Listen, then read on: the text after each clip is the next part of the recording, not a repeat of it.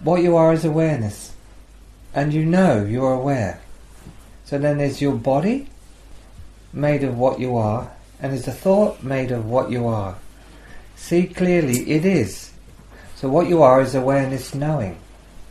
So within a thought, you are still awareness knowing. The thought doesn't contain what you are. You are what you are, uncontainable even within a thought. Your body doesn't contain what you are. You are what you are, even within an apparent containment of a body. Be what you are amongst any thought, any feeling, any body, anywhere. And you'll be and realize what you are. Then none of the information given by a thought can ever lead you to realize what you are. None of the information identified with a body can ever lead you to what you are. Mm-hmm. But being in a body, being in a thought, you're realizing the very thought is made of what you are. You're realizing the body is made of what you are. But the moment you identify with the body, you're using the body to be what you are. Mm-hmm. Why did you create the body? What is the body? Why, why do you think even a thought is to give form to what you are? You don't think about yourself. You do, I understand that. But that doesn't get you anywhere other than in deep trouble. You think to give expression and form to what you are. If you identify with the thought, then you identify with the form and not what you are. So if you look at this, you're aware and knowing. My body is the formation of what I am right now, and on any level of what I am, my body is forming. And I can move the form of thought from any level of what I am. I can come into a limited mind and I can think unlimited thoughts because I am the maker of thought. And so when I think, I don't think in limitations.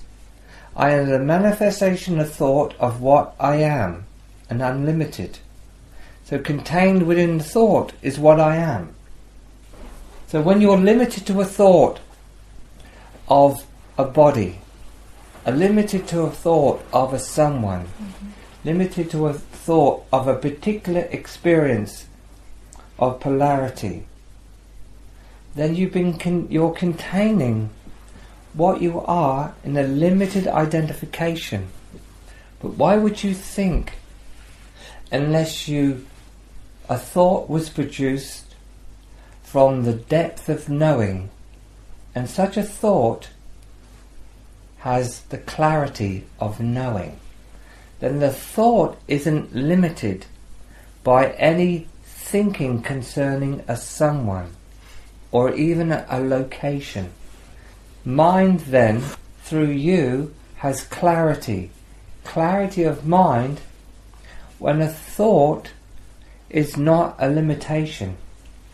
Because you realize no thought you can ever think about limits what you are. Now you're unlimited in how you think. Mm-hmm. But the moment the thought contains any identity of space and time as a someone, then thought is limited and you've limited what you are. In the same manner, your body is the same.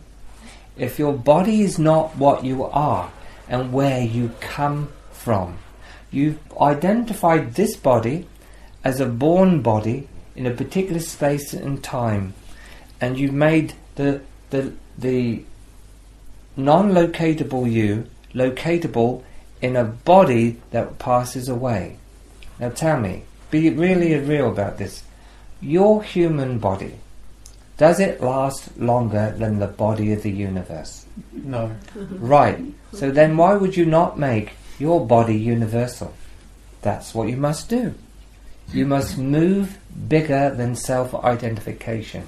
You must enter the deeper realms of your being knowing. You must be what you're truly knowing. Because that's how you enter more of what you are. then your thinking is not about a position in time and space as some body that passes away. Your thought then is a moment of expression that contains a level of you you're coming from, which is far vaster than any thought of a me that is born and passes away. Then your thought or your body doesn't limit what you are. Then your thought and your body becomes like you are, because it's made of what you are and it's unlimited potentiality. That's what it is. But if you constantly function as awareness thinking it's a someone, awareness thinking it's limited, you'll embody that limitation in your expression through your body, through your mind, and through your experience.